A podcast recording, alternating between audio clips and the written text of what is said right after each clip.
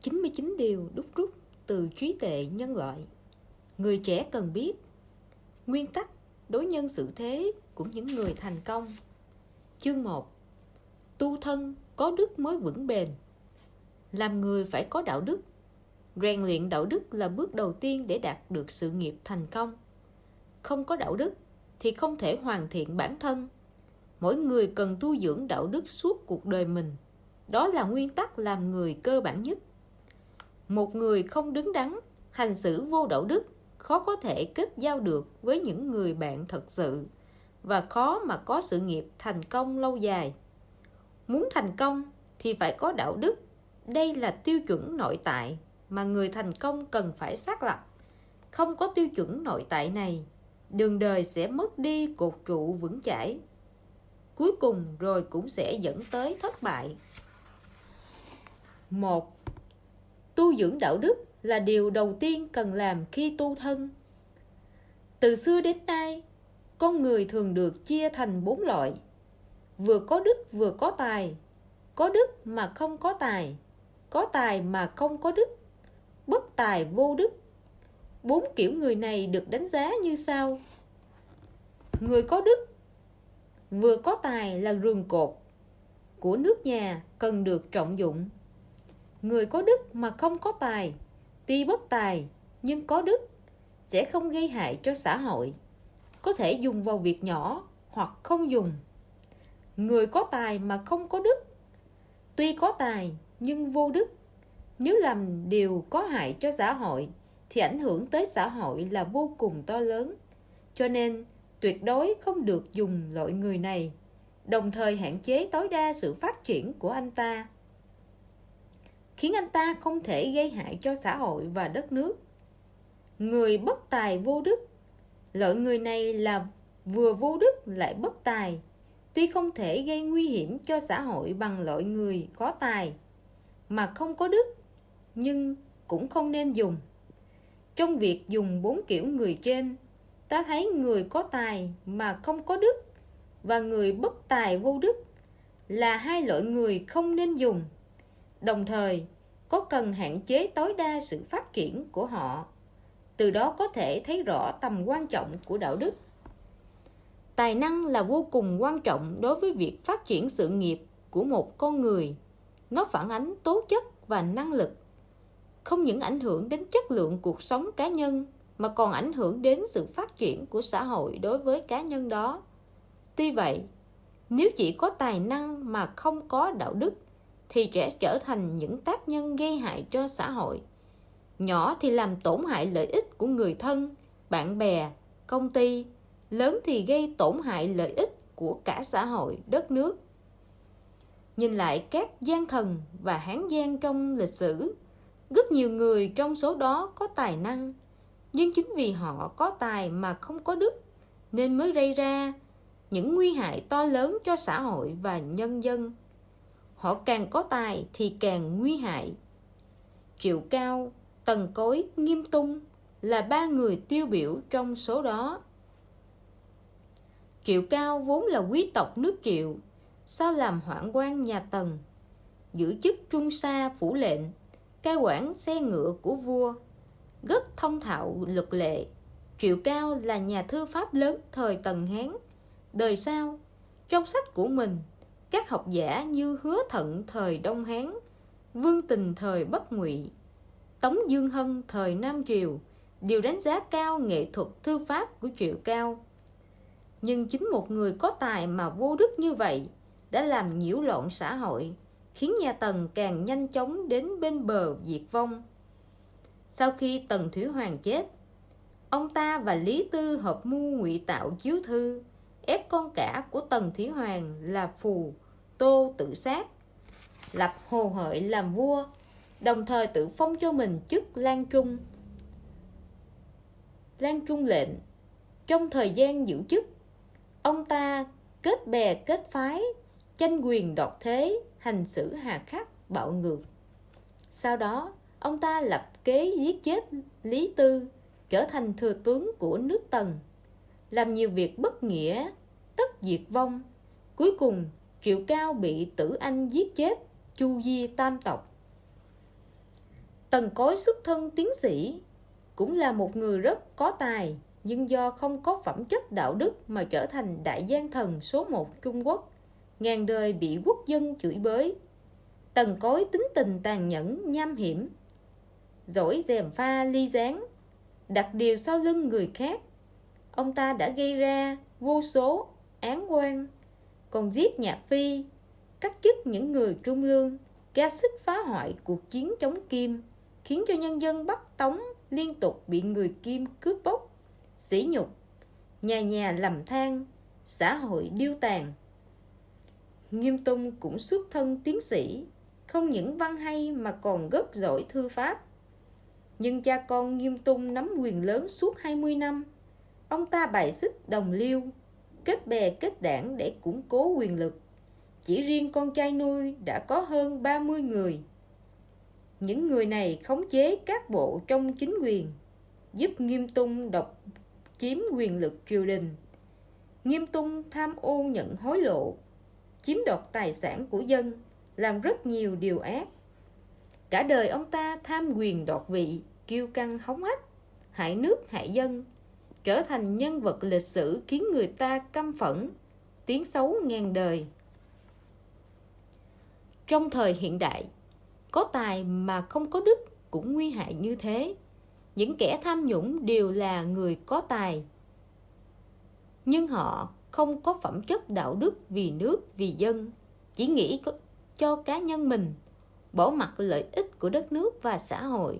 Cuối cùng, không chỉ vi phạm luật pháp, gây hại to lớn cho xã hội mà đất nước và đất nước mà thậm chí còn lại hại đến chính bản thân mình. Vậy nên, một người có thể bất tài nhưng không thể vô đức. Nhìn lại lịch sử, ta thấy rất nhiều tên tuổi được người đời nhớ đến bởi tài năng của họ. Nhưng dù đều là người nổi danh, hình tượng của họ lại hoàn toàn khác nhau. Có người được bách tính vô cùng kính trọng, có người lại bị muôn người phỉ nhổ. Có người là hình mẫu của bậc quân tử, có kẻ lại là đại diện cho loại tiểu nhân. Những người được người đời tôn sùng kính trọng đều là những nhân vật tài đức vẹn toàn. Còn những kẻ bị người đời phỉ nhổ, khinh thường thì đều là những ngụy quân tử, có tài mà không có đức. Trong lịch sử, có bao nhiêu người mù quáng đã chỉ ôm lấy chữ tài để theo đuổi danh vọng mà quên mất chữ đức, thứ còn quan trọng hơn chữ tài. Lẽ nào họ không biết có đức mới là nền tảng và là tiền đề để thành tài? Mỗi người đều nên hiểu rằng người có tài mà không có đức không những không thể gánh trọng trách phát triển đất nước, làm xã hội tiến bộ, mà thậm chí còn trở thành u nhọt, gây ra những tổn hại cực kỳ to lớn cho nhân dân và xã hội. Vì vậy, có thể bất tài nhưng không thể vô đức. Tuy không có tài năng xuất chúng thì không thể tạo dựng sự nghiệp lẫy lừng, chỉ có thể sống cuộc đời bình thường, nhưng ít nhất có thể dùng phẩm chất đạo đức cao sang của mình để lưu lại ấn tượng tốt đẹp trong lòng bạn bè và những người xung quanh. Như vậy còn tốt hơn những kẻ tội nhân thiên cổ, mang tiếng xấu muôn đời. Lịch sử đã để lại cho chúng ta bao bài học, thế nhưng ngày nay vẫn có người đi vào vết xe đổ, mạo hiểm bước lên con đường dẫn đến vực sâu vạn trượng, bất tài vô đức. Hãy thử nghĩ tới những kẻ tham nhũng bị kết án. Đối với họ, tài hoa là một cái bẫy đẹp đẽ, chỉ có đạo đức mới có thể khiến cái bẫy đó vô tác dụng. Hai, bao dung với người khác, học cách khoan dung.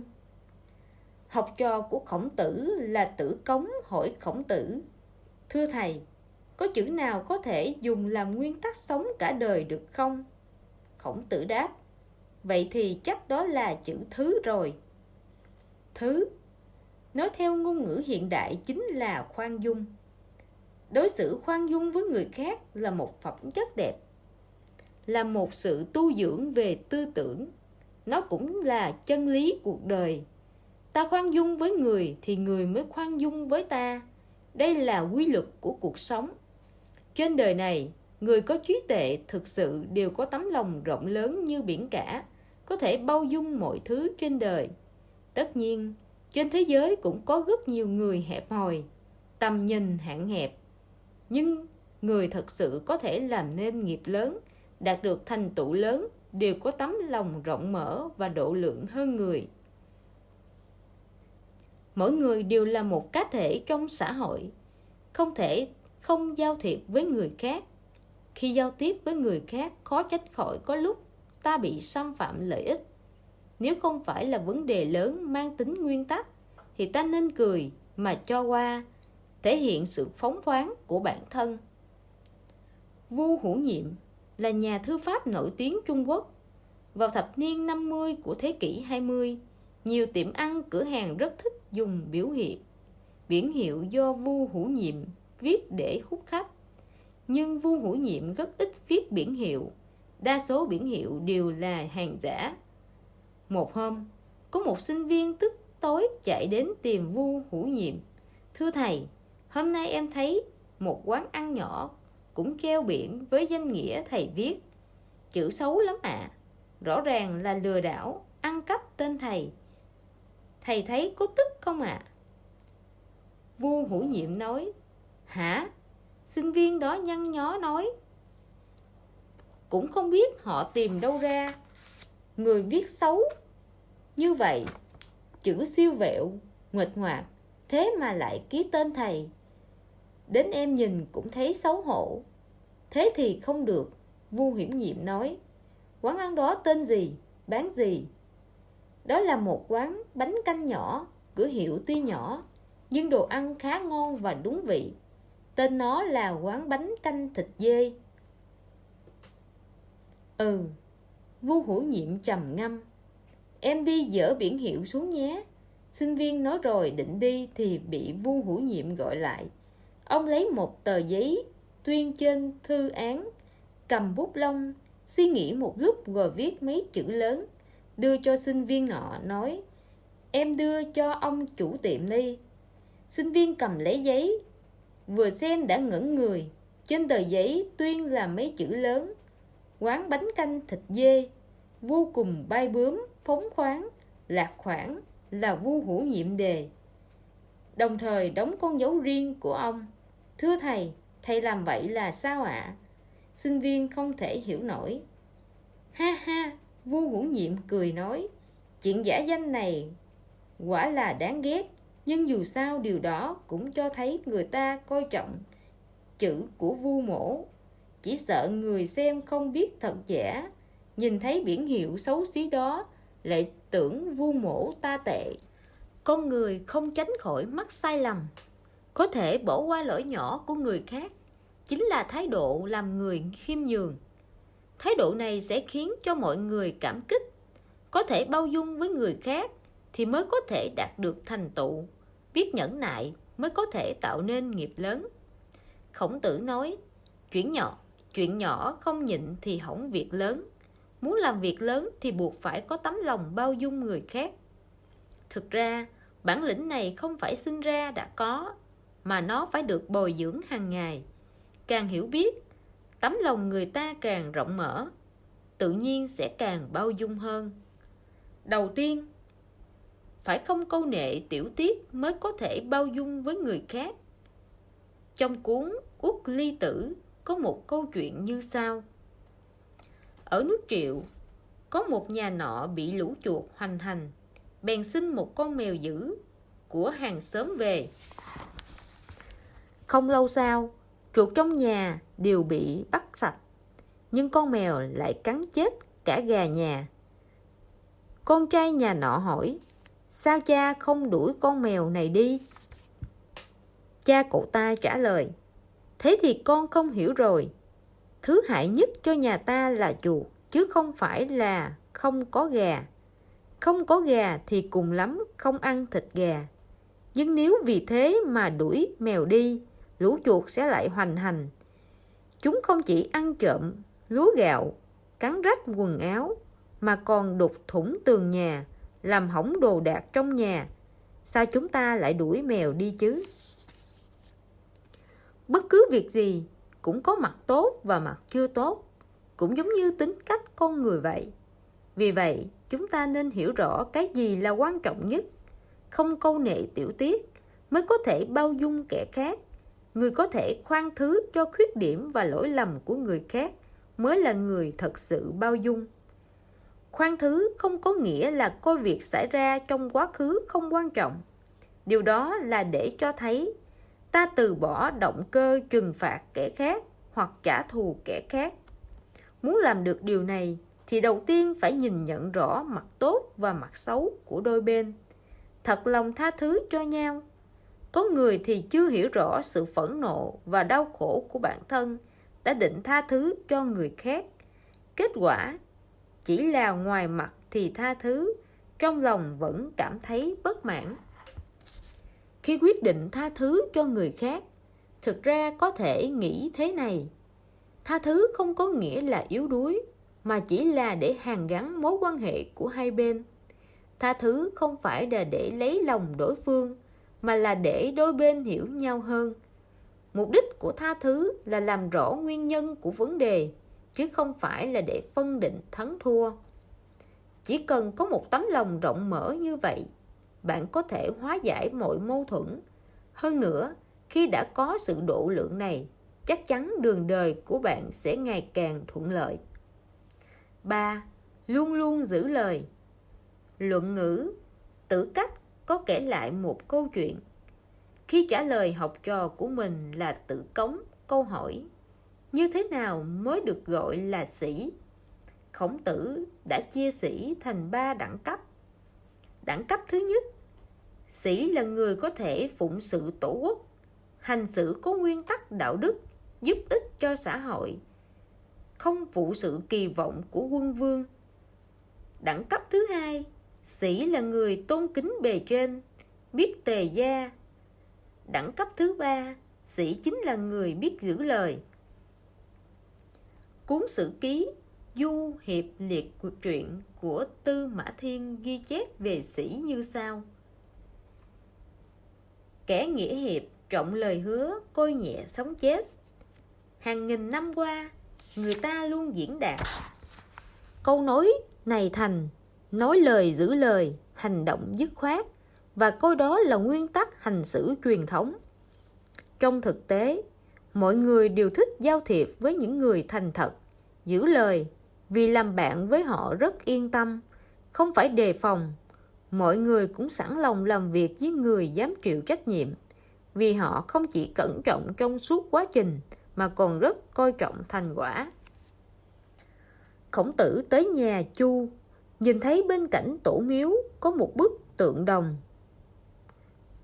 Miệng tượng ngậm chặt, trên mặt sao bia có khắc chữ như sau: đây là đạo lý của những người ăn nói cẩn thận, hãy thận trọng, đừng nói nhiều, nói nhiều hỏng việc, hỏng việc nhiều ắt thành họa.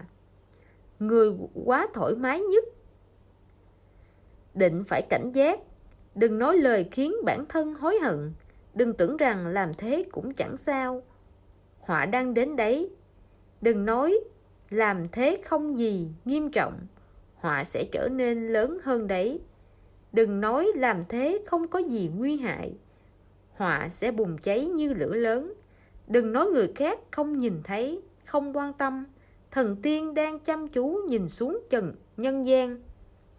Nếu không dập tắt đốm lửa nhỏ thì nó sẽ biến thành biển lửa, nếu không lấp dòng chảy nhỏ, nó sẽ biến thành một cơn lũ lớn.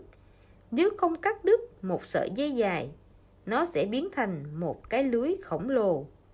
Nếu nói năng không cẩn trọng, sẽ nó sẽ biến thành nguồn gốc của mọi hậu họa. Đừng tưởng rằng thế cũng chẳng sao, nó chính là cánh cửa dẫn đến tai họa. Khổng Tử đọc xong bèn nói với các học trò đi cùng: các trò phải nhớ, những lời này tuy thô nhưng đều có lý. Một người nếu có thể cẩn trọng trong lời nói và hành động như vậy thì còn gặp phải nhiều tai họa được sao? Nói lời giữ lời luôn là nét đẹp đạo đức truyền thống của dân tộc Trung Hoa. Một lời đáng giá nghìn vàng, nhất ngôn cửu đỉnh. Một lời nói ra bốn ngựa khó đuổi. Những câu nói nổi tiếng này phản ánh thái độ coi trọng lời hứa, giữ lời hứa của người xưa, đến nay vẫn là kim chỉ nam cho cách hành xử của chúng ta. Nhưng điều đó không có nghĩa là để được mọi người yêu quý thì cứ tùy ý hứa hẹn. Dám hứa không phải là điều xấu, điều quan trọng là hứa xong có làm được không. Nếu chỉ hứa hẹn hết câu này đến câu khác mà không thực hiện nghĩa là không giữ chữ tín. Trong lĩnh vực buôn bán, không giữ chữ tín đồng nghĩa với việc mất khách hàng, mất người cộng tác. Trong lĩnh vực tài chính, không giữ chữ tín đồng nghĩa với việc chúng ta không thể vay nợ, mất viện trợ về tài chính dẫn đến khó khăn trong việc vận hành doanh nghiệp, trong giao tiếp với người khác. Không giữ chữ tín đồng nghĩa với việc chúng ta sẽ mất bạn bè, rơi vào cảnh cô độc không ai giúp đỡ. Vì vậy, cẩn trọng trong lời nói, việc làm là vô cùng quan trọng. Hứa hẹn là một loại trách nhiệm. Khi không đủ khả năng gánh vác trách nhiệm này, tốt nhất đừng dễ dàng hứa hẹn điều gì. Nếu buộc phải hứa, hãy nhớ kỹ lời hứa của mình, đồng thời cố gắng hết sức thực hiện lời hứa đó. Vương An là một người của công chúng. Ông đạt học vị tiến sĩ của Harvard năm một nghìn chín trăm bốn mươi tám. Không lâu sau, ông phát minh ra bộ nhớ lỗi từ, nâng cao khả năng lưu trữ của máy tính. Năm một nghìn chín trăm năm mươi mốt, ông thành lập phòng thí nghiệm Vương An. Năm một nghìn chín trăm sáu mươi bốn, Vương An đưa vào thị trường loại máy tính để bàn, có sử dụng linh kiện bán dẫn loại mới nhất. Từ đó bắt đầu con đường thành công của công ty máy tính Vương An. Khi mới lập nghiệp, Vương An từng vay bạn bốn trăm nghìn tệ mà không thế chấp tài sản, chỉ nói một câu: "Hãy tin tôi, cuối năm tôi nhất định sẽ trả anh." Nhưng cuối năm đó, công ty Vương An vẫn rất khó khăn về tài chính. Để thực hiện lời hứa trả tiền của mình, Vương An vắt óc suy nghĩ, tìm đủ mọi cách gom được hai trăm nghìn tệ. hai trăm tệ, ngàn tệ còn lại ông không tài nào xoay sở được. Thấy ông lo lắng đến mất ăn mất ngủ như vậy, vợ ông khuyên ông xin khất với bạn để thư thư hai tháng, nhưng Vương An không đồng ý. Hôm sau, một cố vấn cấp cao của công ty ông nói bạn ông bây giờ không thiếu bốn trăm nghìn tệ, chi bằng cứ trả hai trăm nghìn tệ trước. hai trăm nghìn tệ còn lại cứ viết một tờ chi phiếu khống, đợi khi nào có tiền sẽ trả sau. Vương An nghe xong rất giận, trách mắng người kia là không có chữ tín, đồng thời lập tức sa thải anh ta. Không còn cách nào khác, cuối cùng Vương An đành phải thế chấp ngôi nhà của mình vay hai trăm nghìn tệ, như vậy mới đủ tiền trả người bạn kia. Khi bạn Vương An biết sự thật đã nắm chặt tay ông một hồi lâu. Năm mới, công ty của Vương An phát triển tốt nên dần dần trả được nợ. Nhưng khi ông đang đầy khí thế chuẩn bị mở rộng công ty thì lại bị một công ty đa quốc gia lừa đảo, rơi vào cảnh nợ nần chồng chất. Người bạn từng cho ông vay bốn trăm nghìn tệ nghe nói về hoàn cảnh khó khăn của ông, đã đưa tận tay ông tấm chi phiếu bốn trăm nghìn tệ, bất chấp sự phản đối của gia đình. Vương An xúc động bật khóc, run rẩy nắm tay bạn, kiên định nói: "Nhiều nhất là hai năm, tôi nhất định sẽ trả ông." Trải qua một quá trình kinh doanh vất vả, hai năm sau Vương An thành công. Không những trả hết nợ mà còn kiếm được rất nhiều tiền. Công ty bước vào con đường phát triển nhanh chóng.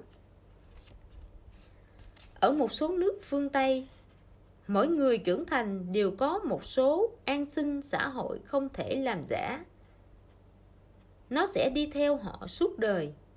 Cùng với số an sinh xã hội này là báo cáo tín dụng cá nhân do một công ty đánh giá tín dụng đưa ra. Bất kỳ ngân hàng, công ty hoặc nhân viên nghiệp vụ nào cũng có thể trả tiền để tra cứu bản báo cáo này. Nếu tín dụng của một người có vấn đề thì nó sẽ bị lưu lại vĩnh viễn trong báo cáo này, gây khó khăn cho việc tìm việc làm, vay nợ sau này. Vì vậy, người dân thà mất tài sản chứ không muốn mất tín dụng. Tài sản có thể kiếm lại, nhưng mất tín dụng đồng nghĩa với mất tất cả.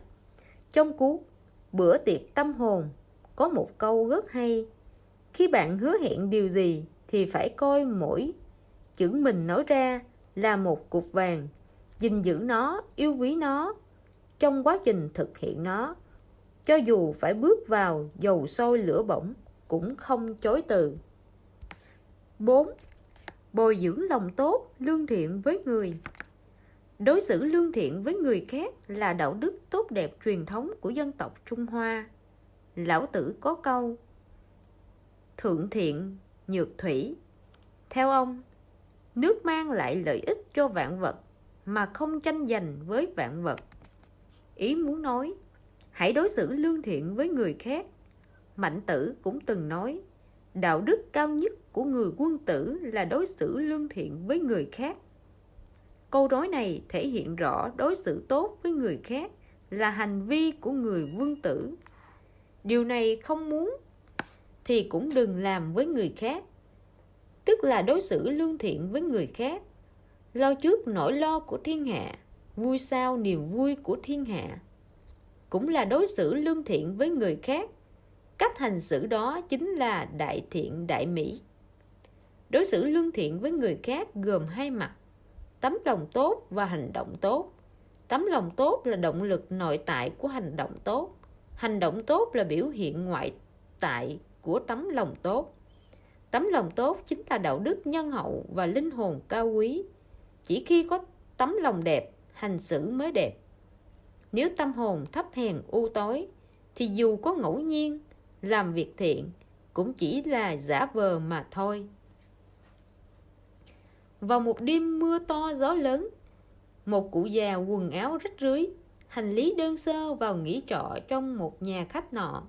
Nhưng nhà khách đã hết phòng. Một nhân viên khách sạn biết gần đây đang tổ chức một hoạt động lớn, nhà khách ở vùng này chắc đã hết phòng cả rồi. Cụ già không thể tìm được chỗ nghỉ chân nên đã nhường phòng của mình cho cụ già nghỉ ngơi. Hai năm sau, người nhân viên này nhận được một bức thư mời anh ta đến New York thăm cụ già đêm mưa gió kia. Anh ta đến New York như đã hẹn. Cụ già đưa anh ta đến một tòa nhà và nói: anh bạn trẻ, đây là khách sạn tôi xây cho anh, mời anh làm giám đốc. Người thanh niên này chính là George Bond, giám đốc khách sạn Waldorf Astoria, số một New York. Còn cụ già kia chính là nam tước William Waldorf Otto. Có lẽ có người cho rằng thành công của George quá ngẫu nhiên. Đúng là như vậy, nhưng trong cái ngẫu nhiên chắc chắn có ẩn chứa cái tất nhiên. Anh ta có thể nghĩ cho người khác, thông cảm cho hoàn cảnh của người khác, chia sẻ khó khăn với người khác bằng một tấm lòng lương thiện. Chính sự lương thiện này đã giúp cơ hội tìm đến anh ta, cũng khiến anh ta nắm được cơ hội. Sự thành công đó chỉ những người đối xử tử tế với người khác mới đạt được. Có một nông dân vất vả trồng một ruộng dưa. Vào mùa dưa hấu chín, đêm đến, hai cha con lưu manh nổi tiếng trong làng lái xe hàng đến trộm dưa. Khi họ chuẩn bị chuồn đi với cả xe dưa đầy thì bánh xe lọt xuống rãnh bùn, lục sục cả đêm mà không sao lái xe đi được. Đến sáng, người nông dân tỉnh dậy. Thấy thế, anh ta bước tới chào hỏi thân thiện: tôi biết các anh đến mua dưa đúng không? Nào, để tôi giúp các anh đẩy xe. Hai kẻ lưu manh nhớ người ra một lát rồi lập tức hiểu ý đáp: vậy anh phải bán đúng giá đấy. Người nông dân nói: được. Tại sao người nông dân lại phải tìm cách nói đỡ cho kẻ trộm dưa? Thực ra anh ta khéo léo lùi một bước như vậy vừa là cho hai kẻ lưu manh một cơ hội cải tà quy chính, vừa là tự bảo vệ lợi ích của mình. Mọi người đều vui là điều nên làm. Tổng thống Mỹ Lincoln luôn đối xử rất thân thiện với chính khách đối thủ. Cố vấn của ông hỏi, tại sao ngài lại có thể tươi cười với kẻ địch từng tấn công ngài? Lincoln đáp, làm thế chỉ giúp tôi có thêm bạn bè, bớt đi kẻ thù. Lời Lincoln nói là cách giải thích rất hay cho câu hãy đối xử lương thiện với người khác. Trong cuốn trong cuộc sống, chúng ta thường quen đối xử với người thân, bạn bè, thậm chí là người lạ một cách thân thiện. Còn đối xử với đối thủ cạnh tranh thì tự, thường tỏ ra khiêu khích, dữ tợn, ánh mắt lạnh lùng, hoặc đến chết cũng the, không thèm qua lại. Làm vậy thật ra chỉ có thể khiến chúng ta rơi vào tình thế khó khăn hơn. Nếu chúng ta có thể thay đổi góc nhìn, chào hỏi đối thủ một cách thân thiện, chân thành giúp đỡ, quan tâm anh ta, thì chúng ta sẽ ngày càng có nhiều bạn bè, kẻ địch sẽ ngày càng ít đi. Vì vậy, đối xử tử tế với người khác cũng chính là đối xử tử tế với chính chúng ta. Nếu bạn hy vọng người khác đối xử tốt với mình, thì hãy đối xử tốt với người khác trước. Nếu ai cũng có thể đối xử tốt với người khác, mảnh đất của tình yêu và điều thiện sẽ ngày một vững chắc. Không khí hòa thuận ấm áp sẽ ngày một nồng đượm. Thế nào là đối xử lương thiện với người khác? Chủ yếu có ba mặt sau. Một là khoan dung độ lượng, chính là luôn nghĩ cho người khác. Một tấm lòng rộng mở, phóng khoáng, không tính toán những ân oán nhỏ. Khi bản thân bị người khác hiểu lầm và vu oan, đừng nổi cơn thịnh nộ, giận dữ tranh cãi, mà phải học cách tự khuyên giải bản thân, giữ bình tĩnh, tranh luận bằng lý lẽ. Nếu người khác sai, bạn cũng nên có lòng khoan dung, đừng thấy mình có lý liền chăm chăm trách cứ người khác. Hãy tha thứ cho lỗi lầm của họ, bỏ qua hiềm khích, lấy ân báo oán, hóa xung đột thành hòa bình, biến đối thủ thành bạn. Hai là tấm tâm giữ thiện ý, thấy sự tiến bộ và thành tích của người khác chớ sinh lòng ghen tị, không cố ý bởi bới lỗi hạ thấp người khác, mà hãy thấy vui thay cho người đó, đồng thời cố gắng học tập ưu điểm của đối phương, lấy cái hay của người bù đắp cho cái dở của mình. Khi nhìn thấy sai lầm và khuyết điểm của người khác, nên giúp đỡ họ một cách chân thành, giúp đỡ họ khắc phục khuyết điểm, sửa chữa sai lầm để cả hai cùng tiến bộ. Ba là thích làm việc thiện, coi việc giúp đỡ người khác là niềm vui. Người đối xử tốt với người khác thường giàu tình thương, cống hiến vô tư, luôn luôn vui vẻ. Khi người khác gặp phiền não, hãy chủ động gần gũi, giúp người đó tháo gỡ vướng mắc, giải tỏa ưu phiền. Khi người khác gặp khó khăn hoặc bất hạnh, hãy đưa tay giúp đỡ. Đối xử tốt với người khác hoàn toàn không phải là để được báo đáp, mà là để bản thân sống vui vẻ hơn. Trong công việc và cuộc sống thường ngày, điều bạn muốn chỉ có thể chỉ là thể hiện giá trị bản thân, làm cuộc sống trở nên phong phú. Mà đối xử tốt với người khác không chỉ giúp bạn thuận lợi hơn trong cuộc sống, mà còn mang lại cho bạn cảm giác viên mãn khi được yêu quý. Hãy luôn nhớ rằng, kẻ gian chỉ có thể đắc ý được một lúc, nhưng lại không thể trải nghiệm một cuộc đời viên mãn. Chỉ khi bạn đối xử lương thiện với người khác, thì mới có được thứ tài sản lâu dài ấy của cuộc sống.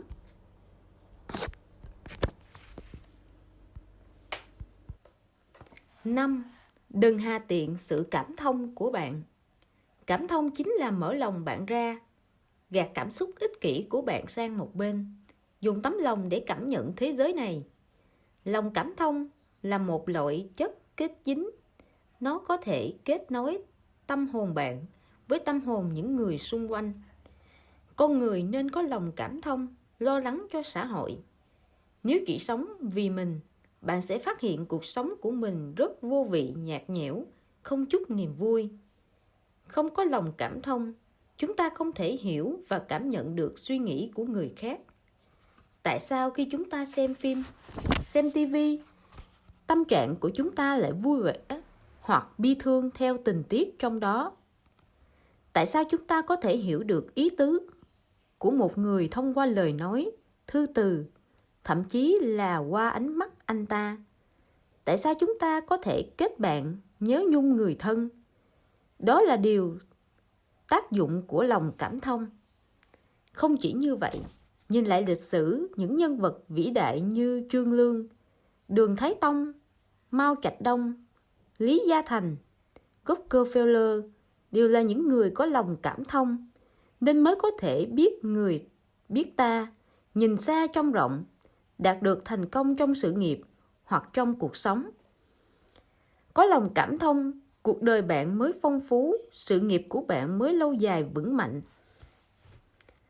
Mỗi người đều khao khát có được sự nhìn nhận, sự tán thưởng và cả sự cảm thông của người khác. Carnegie từng nói, trong những người bạn gặp hàng ngày, ba phần tư số đó đều khao khát được cảm thông. Hãy cho họ sự cảm thông đi, họ sẽ yêu mến bạn. Nếu gặp một người cố chấp, nóng nảy, bạn hãy nói với anh ta, tôi không trách anh có cảm giác này. Nếu tôi là anh, tôi cũng nghĩ như anh. Chắc chắn anh ta sẽ bớt giận, đồng thời mở lòng tâm sự với bạn. Sự cảm thông chân thành đơn giản vậy thôi, nhưng nó có hiệu quả thật sự.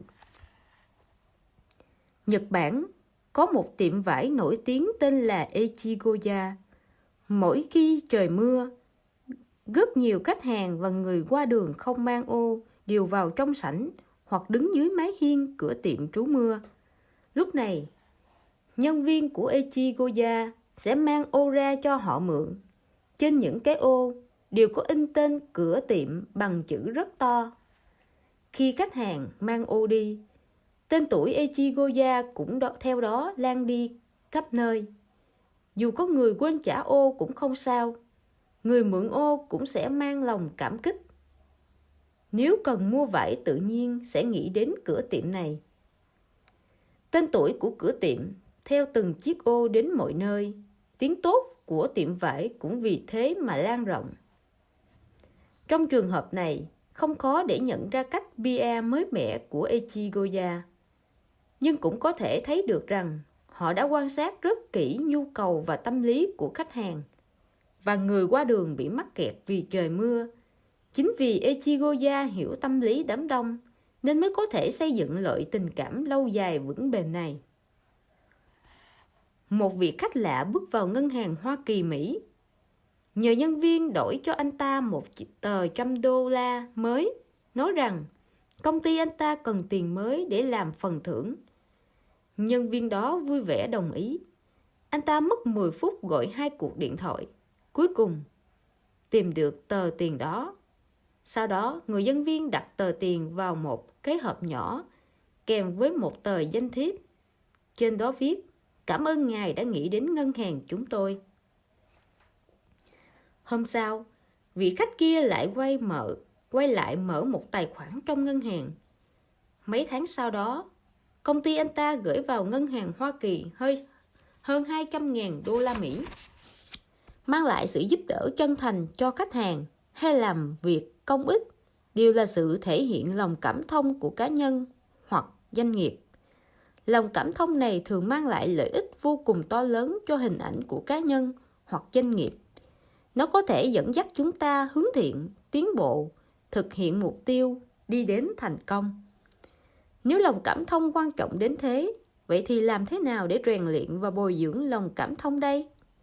Thật ra, bồi dưỡng lòng cảm thông rất đơn giản, có thể bắt đầu bằng mấy điểm sau.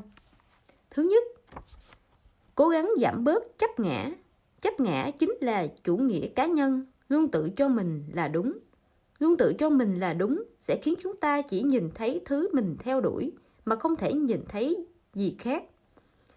Chỉ thấy mình mà không thấy người, chỉ biết cảm giác của mình mà không hiểu tâm tình của những người xung quanh.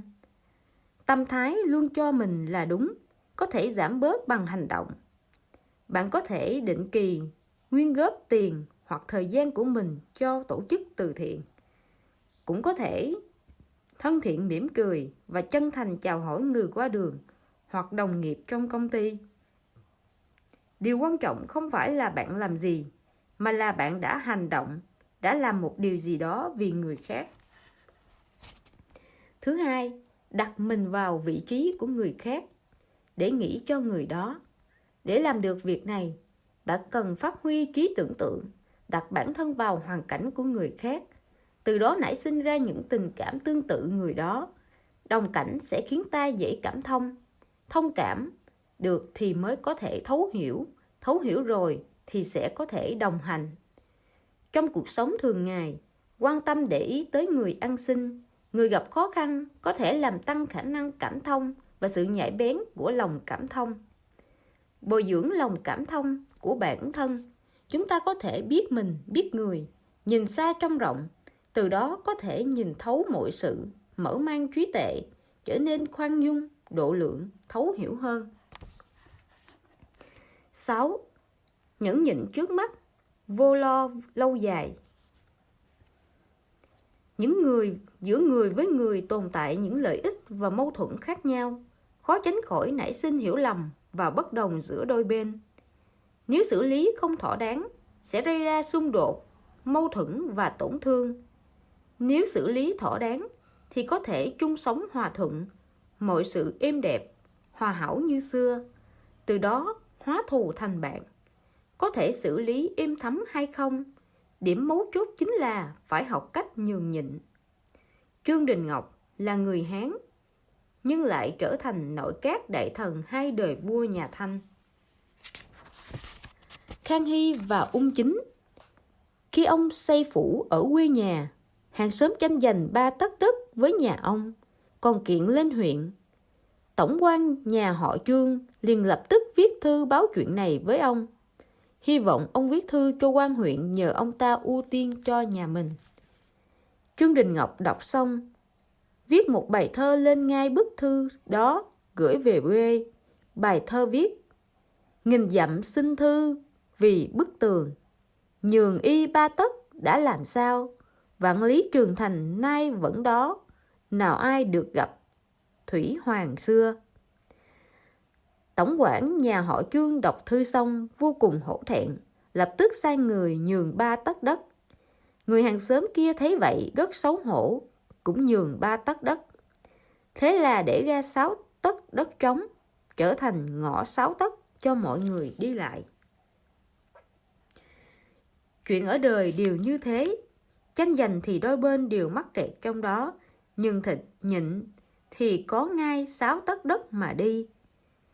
Có câu nói nhẫn nhịn trước mắt, vô lo lâu dài. Câu nói này rất có lý, xuất phát từ kinh nghiệm thực tiễn đáng tin cậy. Có điều trong cuộc sống hiện tại, rất nhiều người cảm thấy nhường nhịn là thiệt.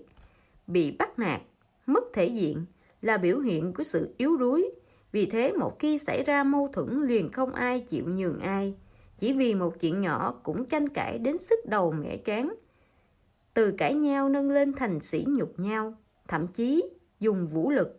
Kết quả là đôi bên đều bị tổn hại. Trong cuộc sống thường ngày, va chạm giữa người với người trở nên nghiêm trọng thường là bởi đôi bên không biết nhường nhịn. Có chút mâu thuẫn liền nổi giận, mất lý trí, dẫn đến bi kịch xảy ra. Trên đường, chúng ta thường hay nhìn thấy một số thanh niên chơi trò tốc độ sinh tử.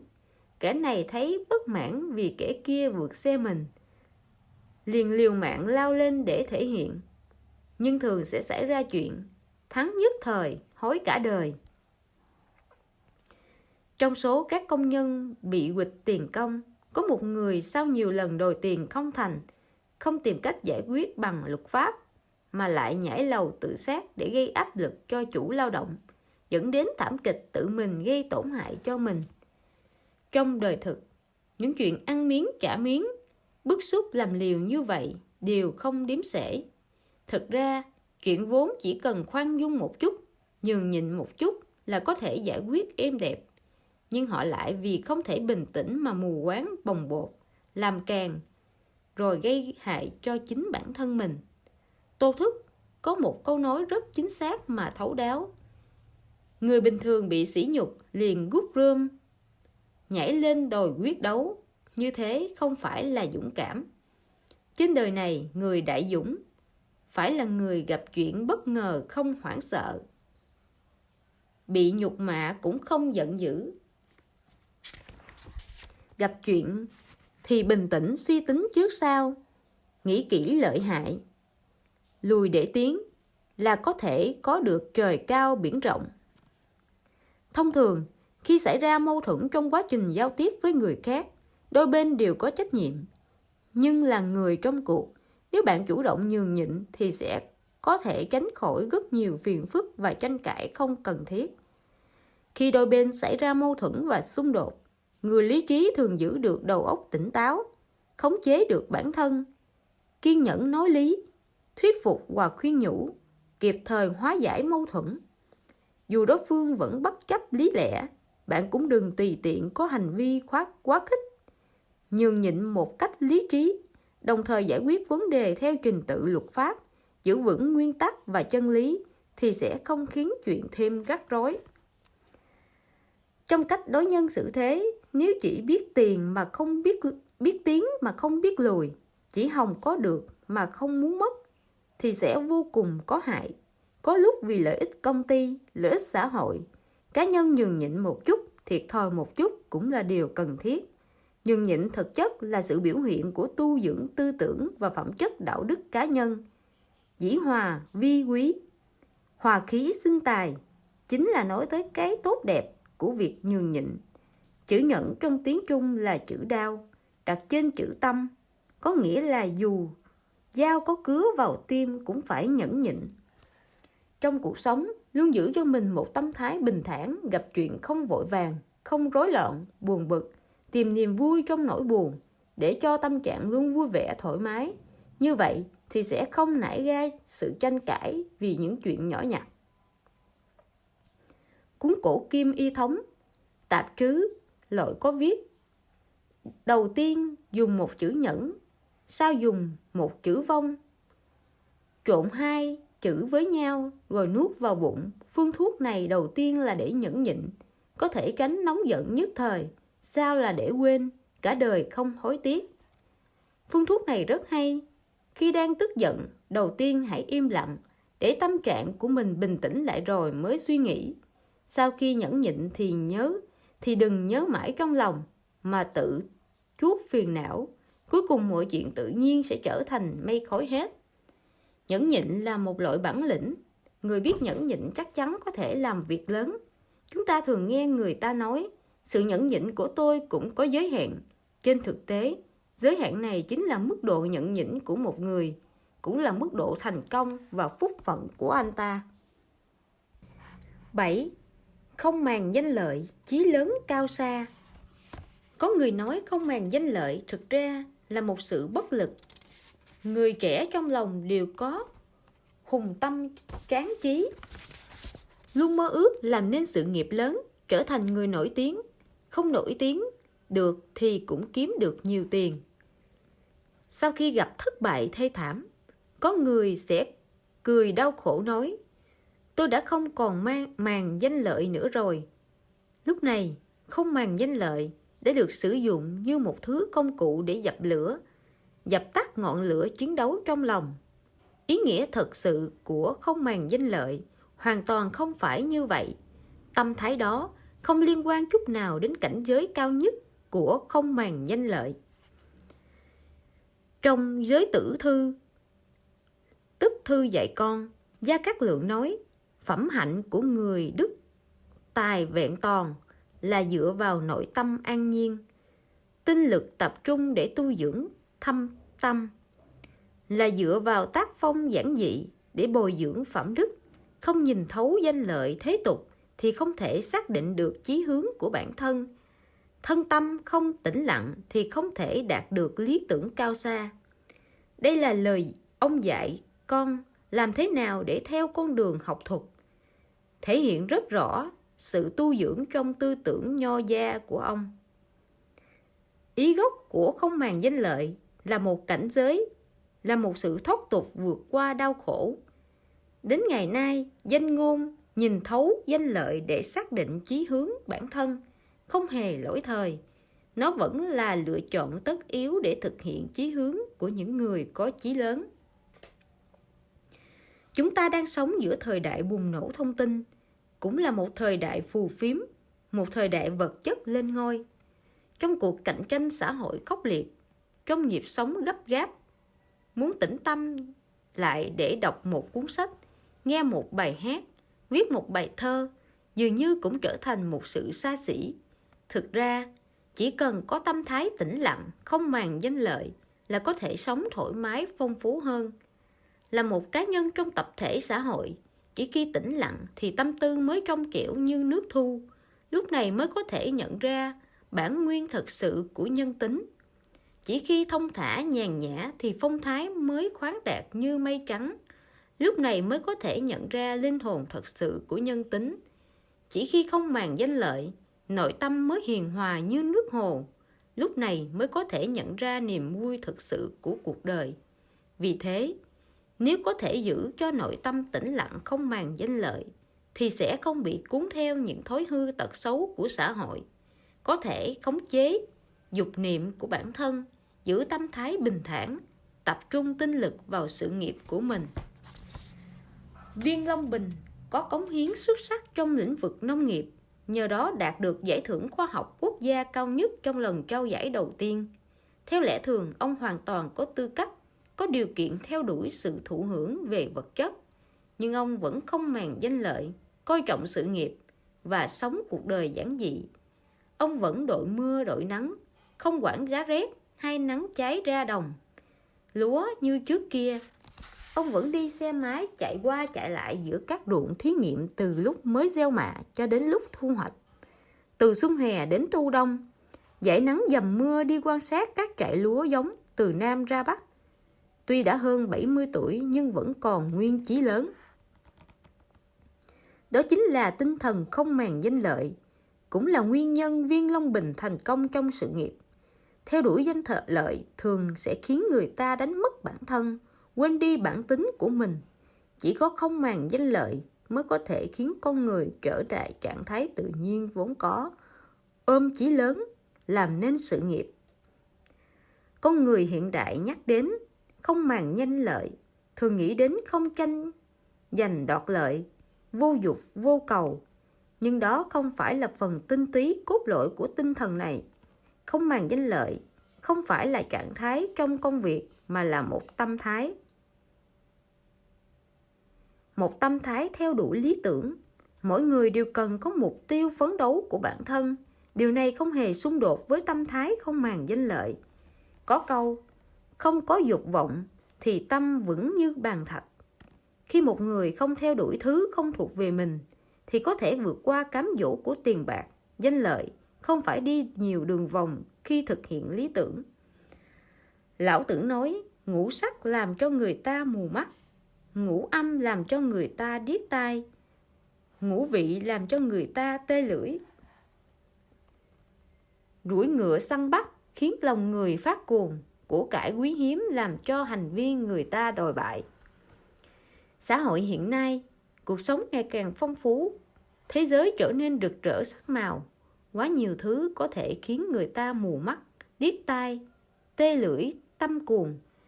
Chúng không lúc nào là không ảnh hưởng đến sự an lạc, yên tĩnh trong tâm hồn con người, ảnh hưởng và thái độ lý tưởng ban đầu của họ. Nếu không có tâm thái an nhiên không màng danh lợi thì rất dễ lạc lối trong những dục vọng mưu cầu đó mà không đạt được đến cảnh giới lý tưởng vốn có của bản thân. Còn nếu tâm thái an nhiên không màng danh lợi thì có thể đưa ra quyết định đúng đắn, có thể dũng cảm từ bỏ những thứ làm nhiễu loạn tâm trí như tiền bạc, danh lợi, sẽ không vì lợi nhỏ mà gây ảnh hưởng đến nghiệp lớn. Quan điểm an nhiên không màng danh lợi do Gia Cát Lượng đưa ra, nhưng cả đời ông lại dồn hết tâm sức, toàn tâm toàn ý cho nước Thục đến tận lúc chết. Thọ năm mươi bốn tuổi, tuổi thọ quá thấp so với Lưu Bị sáu mươi ba tuổi, Tào Tháo sáu mươi sáu tuổi, Tôn Quyền bảy mươi mốt tuổi, Tư Mã Ý bảy mươi ba tuổi. Điều này dường như đi ngược lại chí hướng an nhiên không màng danh lợi của ông. Nhưng trên thực tế, hành động của ông lại thể hiện rõ, rõ quan điểm đó. Vì theo ông, không màng danh lợi là thái độ đối với ngoại vật, tức không bị cám dỗ. An nhiên chỉ sự tập trung tâm trí cá nhân, tức không thay đổi chí hướng bản thân. Cho nên an nhiên không màng danh lợi không phải là cách thức làm việc kín đáo, mà là thái độ làm người khiêm nhường kín đáo. Anh trai Gia Cát Lượng là Gia Cát Cẩn, theo Đông Ngô được Tôn Quyền tán thưởng trọng dụng. Tôn Quyền vốn cũng định trọng dụng Gia Cát Lượng, nhưng Gia Cát Lượng lại không chịu làm quan ở Đông Ngô. Có người từng hỏi Gia Cát Lượng nguyên nhân không làm quan ở Đông Ngô, ông đáp: Tôn Quyền cũng có thể trọng dụng tôi, nhưng không thể khiến tôi phát huy hết tài trí được. Có thể thấy Gia Cát Lượng rất cẩn trọng trong việc lựa chọn người để theo phò. Ông thà mai dân ẩn tích, cũng không muốn thuận theo thế tục, đi theo người mình không nể phục. Sau khi Gia Cát Lượng đi theo Lưu Bị, đã dùng hết tâm lực bày mưu tính kế cho Lưu Bị, chỉ sợ không thể báo đáp được cái ơn tri ngộ của Lưu Bị. Cuối cùng lao lực quá mà qua đời. Từ chuyện của Gia Cát Lượng có thể thấy, sự an nhiên không màng danh lợi thực sự chính là người quân tử biết nên làm gì, không nên làm gì, chính là làm việc cẩn trọng, làm người khiêm tốn, chính là từ bỏ những việc nhỏ nhặt phiền phức để theo đuổi mục tiêu, chuyên tâm dốc sức vì lý tưởng. An nhiên không màng danh lợi là một khí chất lớn lao. Khí chất này không phải là bụng dạ hẹp hòi, mà là khoan dung, nhân từ, độ lượng. Có người có sự độ lượng đó mới có chí hướng cao xa. Người lòng dạ hẹp hòi thì không bao giờ bước vào được cảnh giới an nhiên không màng danh lợi. Khí chất này sẽ khiến nội tâm ta có một hào khí khoáng đạt tự nhiên, mà đó đều là điều kiện để có chí hướng cao xa. An nhiên không màng danh lợi là sự tu dưỡng nội tại, sống giản dị vẫn có niềm vui sống riêng. Niềm vui này không dễ bị ảnh hưởng bởi thế giới hào nhoáng ồn ào bên ngoài. Chí hướng cũng không chịu quá nhiều tác động của thế giới bên ngoài. Từ đó, cùng với việc rời xa sự ồn ào, cho tâm hồn mình thoát khỏi thế tục, an nhiên không màng danh lợi chính là sự thoát khỏi thế tục trong nội tâm ta. Mỗi ngày trong cuộc sống đều ngập tràn thách thức, cũng mang lại nhiều quyền lựa chọn và những thứ phù phiếm. Trong tình thể đó, chỉ khi an nhiên tĩnh tại, bạn mới không bị lợi ích trước mắt điều khiển. Cũng chỉ khi không màng danh lợi, bạn mới có thể dành nhiều thời gian và sức lực vào sự nghiệp của mình, để sống chết với công việc mình yêu thích. Như thế mới có thể đạt được thành công, không phí hoài tuổi trẻ, có được một cuộc đời ý nghĩa. tám. Không mù quáng so sánh với người khác. Tu dưỡng đạo đức, bồi dưỡng đạo đức cần có tâm thái tốt nâng đỡ. Việc mù quáng so sánh mình với người khác rất dễ khiến tâm thái mất cân bằng. Chúng ta có thể so mình với người, đó là học hỏi, tham khảo. Còn so sánh hơn thua là đòi hỏi mình theo tiêu chuẩn của người khác một cách hà khắc, sau đó vượt qua người khác để trong mắt người khác mình có vẻ rất mạnh. So sánh hơn thua rất đáng sợ, nó có thể ảnh hưởng nghiêm trọng đến tâm trạng của một người.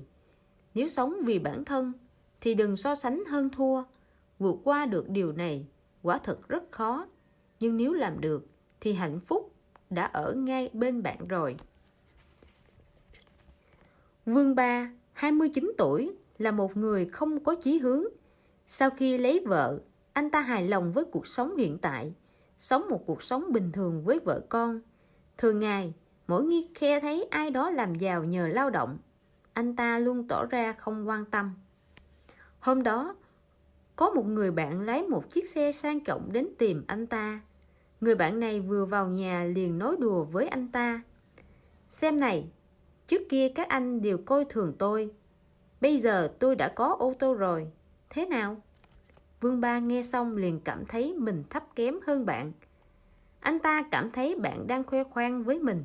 Sau khi người bạn này lái xe ra về, anh ta cảm thấy rất buồn bực trong lòng. Vợ gọi ga ăn cơm, anh ta cũng không thèm nói năng gì. Hôm sau, Vương Ba tự ý lấy mấy chục vạn tệ tiền tiết kiệm trong nhà ra, còn vay mấy chục nghìn tệ của họ hàng.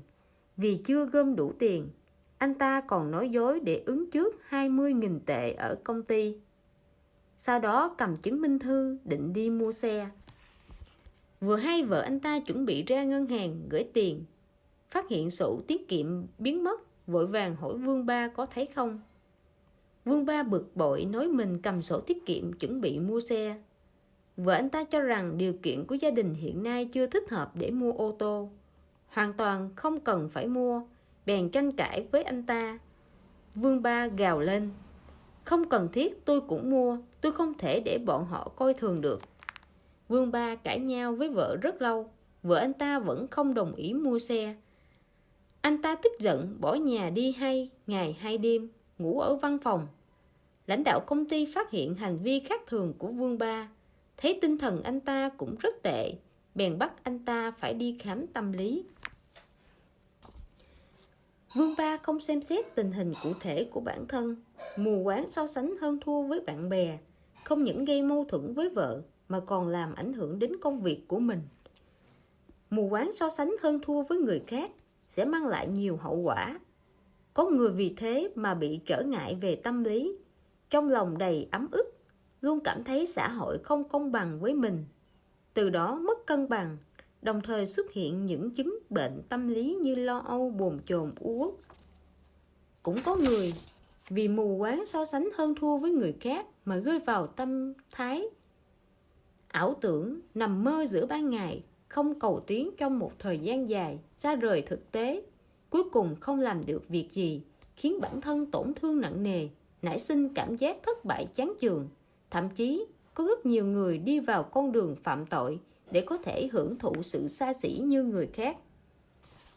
Trong cuộc sống, nhiều người thích so sánh với người khác là do tâm lý hư vinh, mà đó là tâm lý không lành mạnh. Giống như Vương Ba trong câu chuyện trên, anh ta thấy bạn đi xe sang, cảm thấy bạn đang chế giễu mình, anh ta không căm lòng tỏ ra yếu thế hơn bạn, bèn vay tiền khắp nơi để mua xe. Nếu Vương Ba mua xe thật, anh ta có thể nở mày nở mặt trước bạn bè, nhưng đồng thời lại khiến cuộc sống của mình trở nên không vui. Kết quả của sự so sánh hơn thua đó vẫn là anh ta khổ. Điều con người cần học hỏi là cạnh tranh với chính mình. Mỗi người đều có sở trường, sở đoạn riêng, mỗi người đều có mặt ưu tú của mình, giống như câu nói mai không trắng bằng tuyết nhưng thơm hơn tuyết nhiều. Nếu cứ so sánh khuyết điểm của mình với ưu điểm của người khác thì không bao giờ bạn được người khác bạn hơn được người khác điểm gì. Không có ai trên đời đều là người thắng cả. Đừng để so sánh hơn thua làm rối loạn sự cân bằng tâm lý của bạn. Jack Ellsworth sinh ra trong vùng nông thôn nước Mỹ. Do gia đình rất nghèo nên ông chỉ được đi học một thời gian ngắn. Năm mười lăm tuổi, Jack Ellsworth đã đi xe để kiếm tiền. Nhưng một người đầy tham vọng như ông không lúc nào ngừng tìm, tìm kiếm cơ hội phát triển. Sau ba năm, ông tới công xưởng của vua thép Andrew Carnegie làm việc. Ông không quá coi trọng tiền lương của công việc này. Điều ông quan tâm là công việc mới và công việc cũ ở vị trí nào có tiền đồ và hy vọng hơn. Khi những người khác phàn nàn công việc vất vả, lương thấp mà bỏ bê, lười biếng, Jack Ellsworth lại lặng lẽ tích lũy kinh nghiệm làm việc, đồng thời tự học kiến thức xây dựng. Ông làm việc hết sức mình, ông hy vọng có được sự hồi đáp tương xứng với cố gắng bản thân. Không lâu sau, ông được đề bạt làm nhân viên kỹ thuật. Mỗi khi có người chế giễu ông, ông luôn trả lời: "Tôi không chỉ làm việc cho ông chủ, càng không chỉ vì tiền. Tôi đang làm việc cho giấc mơ của mình, làm việc cho tiền đồ rộng lớn của mình. Chúng ta chỉ có thể nâng cao bản thân qua năng suất lao động. Tôi muốn đánh, tôi muốn giá trị những gì mình làm ra vượt xa số tiền lương mình nhận. Chỉ có như vậy, tôi mới được trọng dụng, mới có được cơ hội." Trong mang trong lòng niềm tin đó, Jack Ellsworth từng bước lên vị trí kỹ sư trưởng. Năm hai mươi lăm tuổi, ông trở thành tổng giám đốc của công ty xây dựng đó. Khi ông ba mươi chín tuổi, ông đã trở thành tổng giám đốc công ty gang thép Mỹ. So sánh với người khác là hành vi của kẻ yếu đuối, so sánh với chính bản thân mình mới là anh hùng thật sự. Câu nói này rất hay, nó khuyên chúng ta hãy nhìn vào chính mình. Như thế cuộc sống của chúng ta mới vui vẻ và hài lòng. Chuyện của ông Jack Ellsworth, doanh nhân nổi tiếng nước Mỹ, là một bằng chứng rất rõ cho điều này. Một số người trẻ khi mới rời khỏi ghế nhà trường thường kỳ vọng rất lớn về bản thân, cho rằng mình đi làm phải được trọng dụng ngay, phải được hưởng mức lương hậu hĩnh. Họ thích so sánh lương của nhau. Dường như đối với họ, lương trở thành tiêu chuẩn đo lường mọi thứ. Nhưng trên thực tế, người trẻ bước vào xã hội thường thiếu kinh nghiệm làm việc, không thể được giao ngay trách nhiệm quan trọng. Lương tất nhiên cũng không cao lắm, thế là họ phàn nàn đủ điều. Sự phàn nàn kiêu ca này thường sẽ gây ra ảnh hưởng tiêu cực tới công việc của họ. Chúng ta nên học theo Jack Ellsworth. Bất kể làm việc gì, cũng đều tự cạnh tranh với bản thân. Kẻ địch lớn nhất của ta là chính bản thân ta. Mỗi khi chiến thắng bản thân một lần, chúng ta sẽ được nâng lên một lần. Vì thế, chúng ta nhất định phải nhớ, đừng mù quáng so sánh hơn thua với người khác, hãy cạnh tranh với chính mình. chín. Từ chối sự phù phiếm, là một người vững vàng kiên định. Một quán ăn nhỏ treo biển nhà hàng lớn, một sản phẩm bình thường, lấy một cái tên Tây, bắt đầu đánh bóng sản phẩm để tiếp thị. Một ca sĩ hát được vài bài, hát liền trở thành ngôi sao ca nhạc. Người đóng một bộ phim truyền hình liền được gọi là ngôi sao điện ảnh. Người viết được mấy bài văn liền được gọi là tác giả nổi tiếng. Phù phiếm đã trở thành căn bệnh chung của xã hội ngày nay. Người ta có thể thấy sự phù phiếm ở khắp mọi nơi. Với tâm thái phù phiếm, trong sự giao tiếp giữa người với người, người ta chỉ coi trọng kết quả mà xem nhẹ quá trình. Tuy nhiên, việc này có thể nói là quy luật tất yếu của kinh tế xã hội. Đương nhiên, cũng có thể trở thành phương thức hành vi thường thấy nhất của xã hội hiện nay. Học giả Hồ Kỷ Trạch đã giải thích sự phù phiếm trong cuốn sách mới của mình. Sự lo lắng bất an của người Trung Quốc như sau. Nếu chúng ta khảo sát riêng lẻ quỹ đạo sống của những người làm các ngành nghề khác nhau, thì sẽ phát hiện ra rằng gần như cuộc sống của tất cả bọn họ đã hoàn toàn chìm đắm trong cái thùng thuốc nhuộm lợi ích kinh tế. Từng tế bào của họ thấm đẫm lợi ích kinh tế. Nếu nói họ là động vật kinh tế thì cũng không quá khoa trương. Bây giờ ngày càng có nhiều người quan tâm đến bản thân, quan tâm đến tiền bạc, trở nên ích kỷ, tư lợi, phù phiếm. Ngày ngày họ không nghĩ làm sao để cuộc sống giản dị, yên tĩnh, mà chỉ chú ý số tiền trong tài khoản, cho rằng chỉ làm vậy mới khiến mình hạnh phúc, an toàn và có giá trị. Nguyên nhân sinh ra sự phù phiếm này chủ yếu có mấy điểm sau đây. Thứ nhất, tâm lý chỉ nhìn thấy cái lợi trước mắt, tầm nhìn hạn hẹp. Chúng ta sống trong một xã hội phát triển cực nhanh, cám dỗ ở khắp nơi, làm ăn muốn phất lên sau một đêm, làm quan muốn nhanh chóng thăng tiến. Ngay cả người nghiên cứu học thuật cũng muốn nổi tiếng thật nhanh. Trước kia, chúng ta phải vất vả đọc các tác phẩm kinh điển nổi tiếng, đồng thời nghiêm túc ghi chép trích đoạn. Bây giờ mọi người mở tivi ra là có chương trình phổ biến, kiến thức thường thức. Mở máy tính ra thì có trang web nghe đọc sách. Không thể phủ nhận đó là một sự tiến bộ. Thông qua các công cụ này, chúng ta có thể tìm hiểu các kiến thức văn hóa một cách nhanh chóng hơn để thỏa mãn nhu cầu sống và làm việc của chúng ta. Nhưng vẻ đẹp của con chữ trong sách vở, sự hưởng thụ mà chúng ta mang lại, những thứ đồ ăn liền kia sao có thể thay thế được. Vì vậy, phù phiếm trở thành căn bệnh xã hội. Chúng ta bận kiếm tiền, bận mua nhà, mua xe, bận xem tạp chí thời trang mới nhất, mua quần áo mới, bận đi hát karaoke, bận lên mạng chat. Khi bận rộn những việc này, chúng ta có quá nhiều tâm lý vội vàng, tâm lý chỉ thấy được cái lợi trước mắt, nên chúng ta không có thời gian bình tĩnh suy nghĩ tìm tòi. Chúng ta để mặc cho mình phù phiếm. Thứ hai, không thể chống lại sự cám dỗ. Trong xã hội thông tin phát triển nhanh chóng ngày nay, hàng ngày chúng ta phải làm việc, trò chuyện, chơi cổ phiếu, mua nhà, yêu đương, chơi game, vân vân. Tuy những việc này lặp đi lặp lại những nội dung, nhưng nội dung và hình thức thì mỗi ngày đều có sự thay đổi to lớn. Nhưng nếu hòa nhập với xã hội, chúng ta không thể không theo đuổi các trào lưu thời thượng, không thể không quan tâm các tin tức mới nhất. Chúng ta bị chính hoàn cảnh đó và dư luận kéo đi. Chính vì vậy, đủ loại cám dỗ mới không ngừng ập đến. Hàng ngày, chúng ta phải đối mặt với một thế giới như thế này.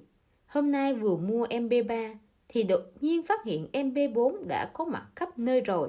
Hôm nay điện thoại di động vừa có Bluetooth thì chợt phát hiện thời đại điện thoại ba G đã đến. Hôm nay vừa mua đồ trang điểm của một hãng nổi tiếng nào đó, ngày mai lại phát hiện nhãn hàng đó đã bị dư luận tẩy chay. Mỗi ngày, điều chúng ta làm chính là cám dỗ và bị lôi kéo. Francis Bacon từng đưa ra câu hỏi: có lẽ nào con người buộc phải trở thành động vật kinh tế, chỉ biết quan tâm cái dạ dày no căng và tài khoản ngân hàng? Nếu chúng ta chỉ bị cám dỗ, hấp dẫn và chi phối, cuộc sống của chúng ta sẽ ra sao? Chúng ta chỉ có thể cảm thấy vui mừng vì hư vinh nhất thời sao? Điều then chốt để phá vỡ sự phù phiếm này là gì? Điều gì có thể đập tan hiện tượng phù phiếm trong xã hội, đối phó với tâm lý phù phiếm trong lòng chúng ta? Muốn làm vậy, chúng ta phải làm một con người vững vàng, kiên định, trung thực. Kiên định là đặc tính chung của các vĩ nhân. Một người muốn tạo ra thế giới mới của riêng mình thì đầu tiên là phải kiên định. Kiên định là biểu hiện của tinh thần trách nhiệm. Rất nhiều nghệ sĩ và nhà khoa học có thành tựu lớn luôn giữ được bản tính trời sinh của họ, chứ không vì xã hội thay đổi mà buông trôi, đi theo trào lưu, cũng không vì thành tựu bản thân mà kiêu ngạo tự mãn. Trước khi Einstein nổi tiếng, một người bạn của ông gặp ông trên đường phố New York. Anh ta thấy ông mặc đồ quá cũ bèn bảo ông mua cái mới. Einstein đáp: có sao đâu, dù sao người New York đều không biết tôi. Mấy năm sau, họ lại gặp nhau trên đường. Einstein vẫn mặc bộ đồ cũ đó. Lúc này Einstein đã nổi tiếng khắp thế giới. Thế là người bạn kia trách ông sao lại mặc thế đi ra đường. Einstein cười đáp: không sao, dù sao thì người New York đều biết tôi. Ngoài Einstein còn có Marie Curie, George Bernard Shaw. Họ đều không kiêu ngạo tự cao vì thành tựu của bản thân. Họ vẫn sống giản dị, vẫn đối xử khiêm nhường với mọi người, vẫn hăng say nghiên cứu khoa học. Vì vậy, họ mới đạt được thành tựu lớn hơn nữa. Nếu chúng ta đặt giả thiết khi vừa nổi tiếng, họ đã kiêu ngạo tự mãn, bắt đầu quá chú trọng hình tượng của mình, bắt đầu say mê với những thứ hình thức, thì họ sẽ chỉ dậm chân tại chỗ, không có được bất cứ đột phá và phát hiện mới nào nữa. Tĩnh tâm làm việc là cách sống tốt nhất. Người tĩnh tâm làm việc chính là một người vững vàng, kiên định. Cuối cùng, họ sẽ đạt được những lợi ích lớn hơn là hình tượng cá nhân. Những người khuôn vặt và lừa dối có thể đạt được lợi ích nào đó, nhưng cũng chỉ là thời gian nhất thời mà thôi. Người có thể vượt qua sự kiểm chứng của thời gian, đồng thời phát triển lâu dài, chắc chắn đều làm việc rất chăm chỉ và có một niềm tin kiên định, không bị ngoại cảnh tác động. Chỉ khi bạn làm việc nghiêm túc, chăm chỉ thì mới có thể xóa tan sự phù phiếm, khiến cuộc sống trở nên chân thật hơn. Để làm việc một cách vững chãi, chắc chắn thì đòi hỏi chúng ta phải nghiêm túc, chăm chỉ và khắc khổ. Có thể nhiều người cho rằng chỉ có các vĩ nhân như các học giả, các nhà khoa học mới có thể làm được điều đó. Nhưng thực ra rất đơn giản, đó chỉ là một thái độ và thói quen sống. Người có thái độ sống này có thể tự khống chế bản thân tốt hơn, xác lập mục tiêu và lý tưởng thực sự của mình, đồng thời không ngừng điều chỉnh và sửa đổi cho phù hợp với sự phát triển của tình thế và sự thay đổi của hoàn cảnh. Sau đó, nghiêm túc, chăm chỉ làm việc của mình.